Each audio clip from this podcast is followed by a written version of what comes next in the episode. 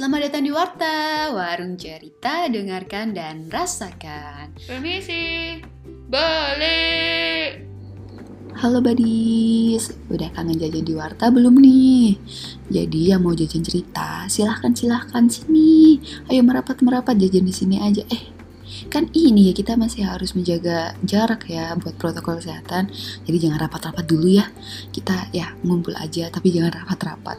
Oke karena di Warta di warung cerita ini ada sajian baru karena di masa-masa COVID-19 kalian yang udah diem di rumah aja nih sejak bulan Maret gimana? Masih betahkah atau udah begah Hmm, aku sih merasa ya badi semua tuh pasti ada yang masih betah dan mungkin masih uh, kayak nyaman nih di rumah terus gitu. Pasti juga ada yang ngerasa begah banget. Ditambah yang kerja atau sekolah dari rumah. Wah, bukan main itu cuma bukan cuma begah kayaknya ya kan. Udah empet, risih, sebel, kesel. Wah, udah cuma stres aja gitu kan ya numpuk gitu emang bener sih kalau udah empet gitu rasanya pengen jalan-jalan ya gak sih nah buat buddies yang mau jalan-jalan masih di masa-masa pandemi kayak gini aku sangat menyarankan kalian tetap menjaga kesehatan. Jadi sebelum kalian pergi-pergi harus cek kesehatan kalian dulu. Terus tetap ya jalanin protokol kesehatan. Lalu kalian ya tes tes rapid lah atau apalah ya gitu ya. Biar kalian tuh waktu pergi-pergi nggak meresahkan diri sendiri dan orang lain kayak gitu. Nah hmm, buat badi sini yang udah ada rencana buat jalan-jalan atau keluar kota atau ke mana gitu ya buat refreshing aku ada saran nih buat kalian. Biar biar kalian tuh tahu ada apa aja sih di Indonesia ini ya kan? Ada kota-kota yang mungkin belum kalian pernah dengar atau apa. Nah ini ada satu cerita sih dari aku. Mungkin ya menurut aku sih ya perasaan aku tuh badis belum terlalu asing dengan kata kota ini. Jadi ini ada suatu kota di Jawa Timur ya. Main tebak-tebakan. Jadi namanya Bojonegoro. Ya, Badis pada udah tahu kota ini belum sih? Coba. Ada yang tahu nggak? nah, uh, ini tuh ada di Jawa Timur. Kalau kalian cari di peta atau di Maps atau di Google Maps di mana aja lah, kalian cari itu uh, biasanya letaknya berada di atasnya kota Madiun. Nah, di situ tuh kalian bisa cari di situ. Uh, kalau di Bojonegoro ini tuh ya belum terlalu banyak tempat wisata atau aku sendiri yang belum terlalu explore kota Bojonegoro. Mungkin badis yang ada orang Bojonegoro nih yang mungkin domisilinya di Bojonegoro bisa sharing nih ke aku nih ada wisata apa aja sih di Bojonegoro? Karena aku tuh lumayan sering ke Bojonegoro cuman jarang buat main. Karena emang biasanya staynya cuma satu hari dua hari cuma di tempat saudara gitu. Dan mainnya paling cuma di deket-deket rumah aja sih ya jadi nggak terlalu banyak. Nah yang paling sering aku ini tuh main ke tempat wisata namanya Kayangan Api. Pada tahu nggak uh, ini lumayan ya aku sih menurutku menarik ya. Karena di sana itu menyuguhkan wisata hmm, api bukan debus jadi bukan maksudnya tamunya di ini ya disuguhin api gitu terus disuruh debus gitu bukan bukan. Uh, kangen api ini tuh tempat wisata yang di sana tuh ada api abadi. Ya ah, jangan pada ngira ini ya kayak sirkus abal-abal gitu ya yang suka tipu-tipu. Bukan bukan.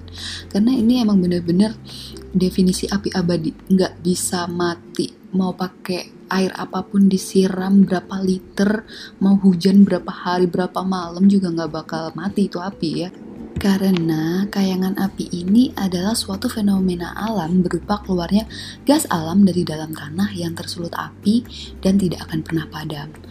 Meskipun tidak pernah padam, seperti cintaku pada badis semua ini, ya, gak pernah padam uh, api ini nggak boleh sembarangan ya nggak boleh sembarangan diambil. Uh, maksudnya bukan diambil diambil bukan. Jadi maksudnya tuh nggak boleh dimain-mainin gitu. Karena nih nih nih, nih dengerin. Karena menurut legenda di sana Kayangan api adalah tempat bersemayamnya Mbah Kriyo Kusumo atau Empu Supa atau yang lebih dikenalnya itu dengan sebutan Mbah Pande yang berasal dari kerajaan Majapahit. Hmm, sesepuh banget kan. Nah, di sebelah barat sumber api itu terdapat kubangan lumpur itu yang uh, men apa sih menciptakan menimbulkan bau-bau belerang dan yang menurut kepercayaan di sana itu Bahri Yokusumo masih beraktivitas sebagai pembuat alat-alat pertanian dan pusaka seperti keris, tombak, cundrik, ya dan lain-lain masih banyak lagi ya yaitu alat-alat kayak gitu. Dan sumber api oleh masyarakat sekitarnya masih ada yang menganggap keramat. Wow. Dan menurut cerita, api tersebut hanya boleh diambil jika ada upacara penting seperti yang telah dilakukan pada masa lalu. Kayak upacara Jumenengan Ngarso Dalem Hamengkubawana 10 dan untuk mengambil api tapi melalui suatu prasyarat yakni selamatan atau wilujengan dengan tayuban dengan menggunakan gending eleng-eleng, wani-wani dan gunung sari yang merupakan gending kesukaan Mbah Kriyo Kusumo. Nah, ketika gending tersebut dialunkan dan ditarikan oleh Waranggono, nggak boleh ditemenin oleh siapa pun. Nggak ada yang boleh nyaksiin. Bener-bener keramat ya. Ternyata kayangan api ini bukan suatu tempat yang hanya menyajikan api, tontonan api abadi, bukan. Karena ada cerita dan legenda mitos yang masih uh, dipercayai orang oleh masyarakat sekitar. Seru gak sih ya? Seru gak sih kalau kita tuh main ke tempat yang ada sejarahnya gitu? Ya, seru banget sih. Aku suka tempat-tempat yang kayak gitu. Nah, begitu tadi ya legendanya buat badis yang kepo nih sama kayangan api, boleh banget buat mengunjungi tempat ini. Dan jangan kalian pikir ya di sana itu panas gitu karena di tempatnya api gitu, bukan sih menurut aku. Malah justru di sana ini uh, asli gitu loh uh, rindang karena banyak pohon di sana ya dan beberapa kali aku ke sana juga bukan yang jadi keringetan gitu enggak sih karena emang pohon-pohonnya tuh masih rindang jadi kita nggak kepanasan toh di sana tuh yang menonjol juga bukan apinya sih karena apinya kan ditutupin kayak ada bukan ditutupin kita nggak bisa lihat ya. Ada pagar gitu biar kita nggak terlalu dekat dan iseng-iseng mainin api gitu kan. Jadi apinya tuh bener-bener dijaga. E, yang menonjol itu ini bau belerang.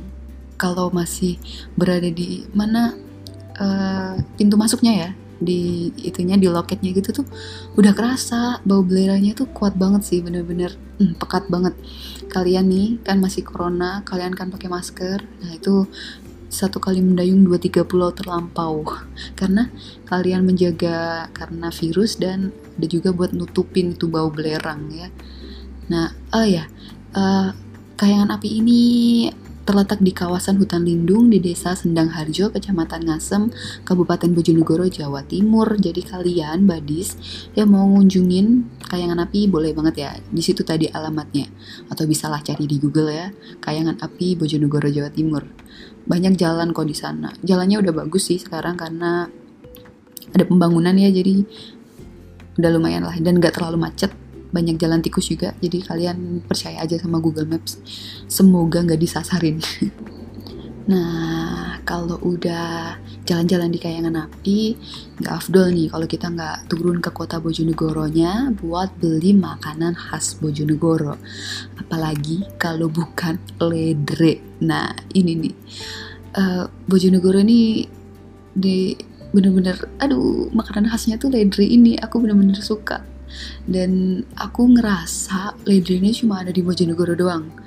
Gimana ya? Uh, beda gitu kayak kalian tahu kan ya badi bakpia Jogja? Itu tuh mau kalian udah keluar dari Jogja nih udah keluar keluar dari Jogja kalian ke Solo kalian ke Boyolali bahkan ke Semarang tuh kalian masih bisa nemu namanya bakpia Jogja nah kalau ledre ini ya mungkin ya di kota-kota deket tuh kayak Cepu atau Ngawi, uh, Babat itu mungkin masih ada. Tapi kan masih jarang nggak nggak semua toko oleh-oleh ada. Karena ledre ini aku nggak tahu deh kenapa bener-bener susah nyari ledre kalau udah keluar dari daerah situ. Emang ya aku nggak tahu itu tuh itu bentuknya tuh kayak semprong gitu panjangnya 15 sampai 20 cm dan itu tipis banget dan renyah. Itu enak banget. Ini dibuatnya dari uh, buah pisang. Paling banyak dibuatnya dari buah pisang raja. Karena di daerah Bojonegoro itu pohon pisang raja itu banyak banget tumbuh subur di sana.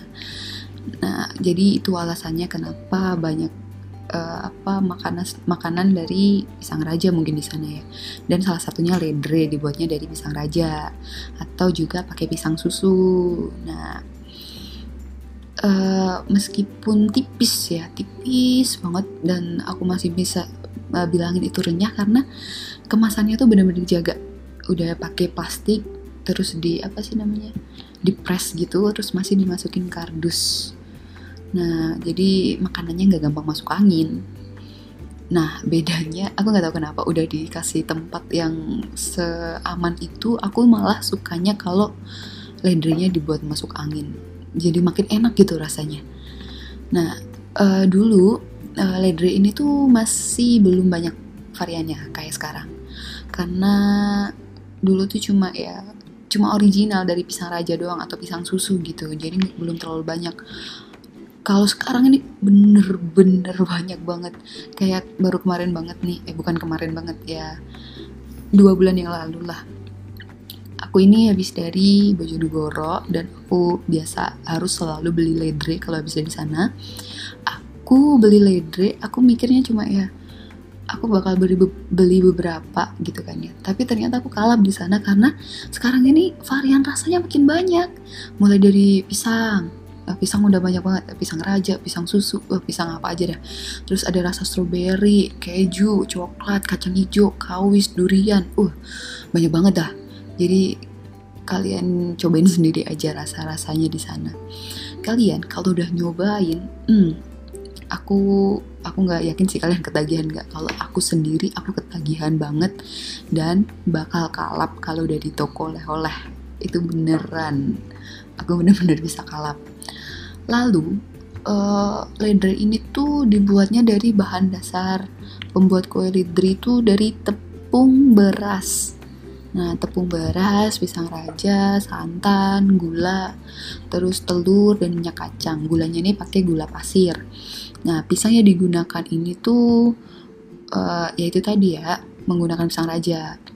Resep yang digunakan sudah dilakukan secara turun temurun, udah dari udah dari nenek moyang. Alasan menggunakan pisang raja adalah untuk menjaga kualitas aroma dan rasa ledre tersebut. Namun banyak juga perajin ledre yang menggunakan pisang jenis lainnya, ya buat varian rasa tadi ya, biar macam-macam gitu rasanya, biar nggak monoton. Tapi ya originalnya dari pisang raja itu, bener-bener autentik lah rasanya ya. Nah, ledre ini dibuat dengan cara menuangkan adonan berupa campuran gula tadi, garam, parutan kelapa muda, air, serta tepung ketan yang dituangkan ke dalam wajan yang sudah diolesi mentega. Mungkin kayak ini sejenis ngebuat uh, apa namanya krepes ya. Uh, kalau orang Solo bilangnya serabi, eh kok serabi sih? nah itulah leker leker ya leker. Nah adonan dalam wajan kemudian ditekan-tekan dengan sendok hingga tipis ya kan bener kan kayak krepes tuh biasanya dioles lagi gitu biar tipis. Nah selanjutnya diberi pisang raja yang telah dilumatkan. Jadi pisang rabanya eh pisang raba, pisang rajanya ini uh, dihalusin gitu. Jadi nggak yang utuh gede-gede gitu enggak. Nah udah dilumatkan dan diberi taburan gula pasir. Wah itu enak banget sih. Ledre yang bagian bawahnya sudah berkerak menandakan ledre sudah matang. Pada tahap terakhir, ledre digulung hingga membentuk seperti semprong. Nah ini jadi digulung gitu kayak semprong. Nanti makanya tinggal ya pakai dua jari lah bisa klik klik klik hmm, enak banget nah proses melembutkan dengan membentuk lembaran-lembaran pipi yang disebut ngeledre nah, dengan istilah lokal ngeledre itulah yang menjadikan kue ini kemudian disebut ledre. Wah gitu ternyata ya. Uh, apa silsilah nama ledre itu dari uh, cara ngebuatnya yang disebut ngeledre terus nama makanannya jadi ledre. Nah, ledre dengan ris, uh, ledre dengan rasa pisang telah menjadi snack favorit dari sebagian besar pengunjung. Iya sih. Bener, bener. Aku setuju banget karena ya masih juara banget sih itu pisang raja ya, pisang raja. Hmm, buat badis nih, kalian yang gak cuma pingin beli-beli doang, terus pengen lihat produksi ledre, mungkin kalian bisa kunjungi di daerah Padangan ya, di Kecamatan Padangan. Nah, itu tuh terutama ya, kalian bisa bakal lihat, kalian bakal bisa lihat pohon-pohon pisang, uh, pohon-pohon pisang raja tuh di sana. Itu bener-bener banyak banget nggak ketulungan. Oke, okay, uh, mungkin segitu aja kali ya. Karena warungnya udah mau tutup nih, kalian bisa langsung aja cari-cari tempat wisata atau tempat-tempat menginap di Kota Bojonegoro. Kalian bisa menikmati wisata di sana ya. Karena ya ini warungnya udah mau tutup. Dadah. Hmm, warungnya tutup dulu ya. Aku bakal lanjutin di episode selanjutnya. Janji deh.